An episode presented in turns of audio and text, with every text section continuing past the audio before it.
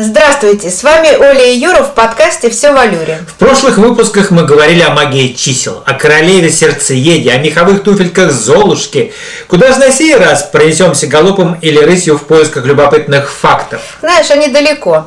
Мы ходим на работу, учебу, в магазин, не задумываясь о том неразгаданном городе, что скрывается у нас под ногами. Что значит под ногами? Город под городом? Ты метро, что ли, имеешь в виду? Не совсем.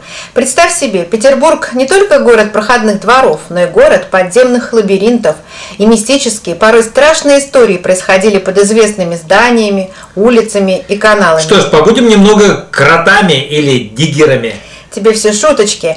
На самом деле, был ли ты когда-нибудь в Патерне? Как говорил попугай Кеша, на какой такой Патерне? Нас и тут неплохо кормят. Я, кстати, тоже пока не была. Патерна Петропавловской крепости – это, оказывается, подземный боевой ход, тоннель, длиной 97 метров и шириной около 2.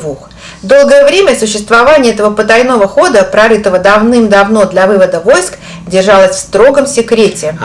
Приоткрываем петербургские тайны. Так вот, потом этот ход засыпали, а к 300-летию города Королевство Нидерландов сделало нам подарок, восстановило Патерну. Достойный подарочек. Предлагаю посетить это место. Слышала, что там все почему-то разговаривают шепотом.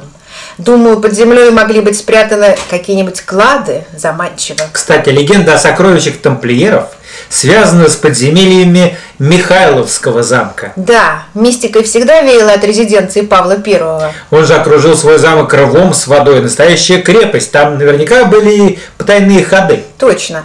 Этот император, испуганный судьбой своего отца Петра III, убитого в Ропше, очень боялся повторить его участь. Но, как говорится, чего боишься, то и случится. Павел не успел воспользоваться заготовленными путями отступления. Зато, говорят, одним из потайных ходов прошли заговорщики, которые пришли его убивать. А ты знаешь, что одним из подземных ходов Михайловский замок был соединен с Александро-Невской лаврой. Правда, сейчас проходы туда полностью затоплены водами реки Монастырки. Не только власть, но и монахи проникали вглубь тверди земной. Ходит легенда, что в годы революции там было спрятано ценное имущество петербургской знати. Но я же говорила, не все клады еще найдены. Пишут еще, что существовал якобы подземный тоннель от лавры к Неве, который использовался в оздоровительных целях, чтобы монахи могли заниматься моржеванием. Похоже, цели были разные. Как утверждают историки, был тайный ход для скрытого прохода императора Павла в семейный храм. И для чего бы вы думали? Да только для того, чтобы попеть в хоре. Кому попеть, кому поморжевать, и все через подземные ходы.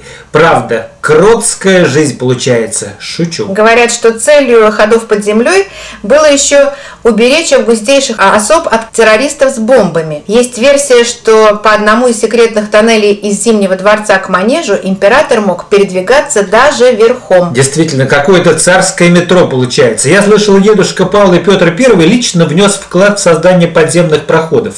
Видимо, власть всегда старалась быть ближе к земле. Именно он дал указание вырыть тайный подземный ход, который вел бы из самого центра Летнего сада в Летний дворец императора. А разве петровские подземные ходы не были уничтожены? В 1924 году был обнаружен кирпичный тоннель, который привел в каменный тайник. От него шли подземные ходы. Сейчас обнаружить этот тоннель не могут. Получается, под Петербургом есть таинственный подземный город. И не все безобидно. В центре города стоит дом с ротондой, в котором таинственно исчезали преступники, скрывавшиеся от полиции. Куда они исчезали-то? Оказывается, там тоже тянутся проходные подвалы. Зловещие трущобы. Да уж, клоака преступного мира.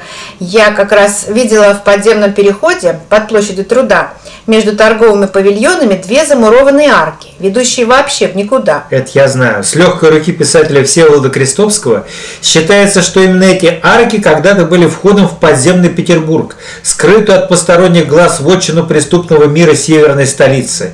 Тут вот какая история. В 19 веке часть Крюкова канала была заключена в гигантскую трубу, да так, что там можно было ходить лодком. Ого! Под землей? Да, и оттуда были ходы, целый подземный переулок из Невы в Крюков канал. А как его обнаружили? Дело в том, что в 1912 году случился обвал подземного тоннеля.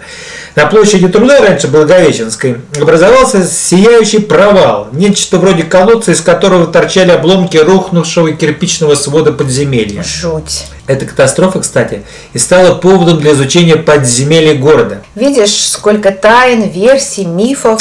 В общем, катакомбы, лабиринты, пещеры. Может, пора возвращаться на свет? Пока, пожалуй, пора. Но, кажется, путешествие к загадкам подземного Петербурга обещает быть любопытным.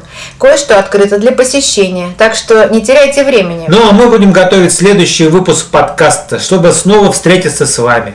И тогда и у вас, и у нас будет все в валюте.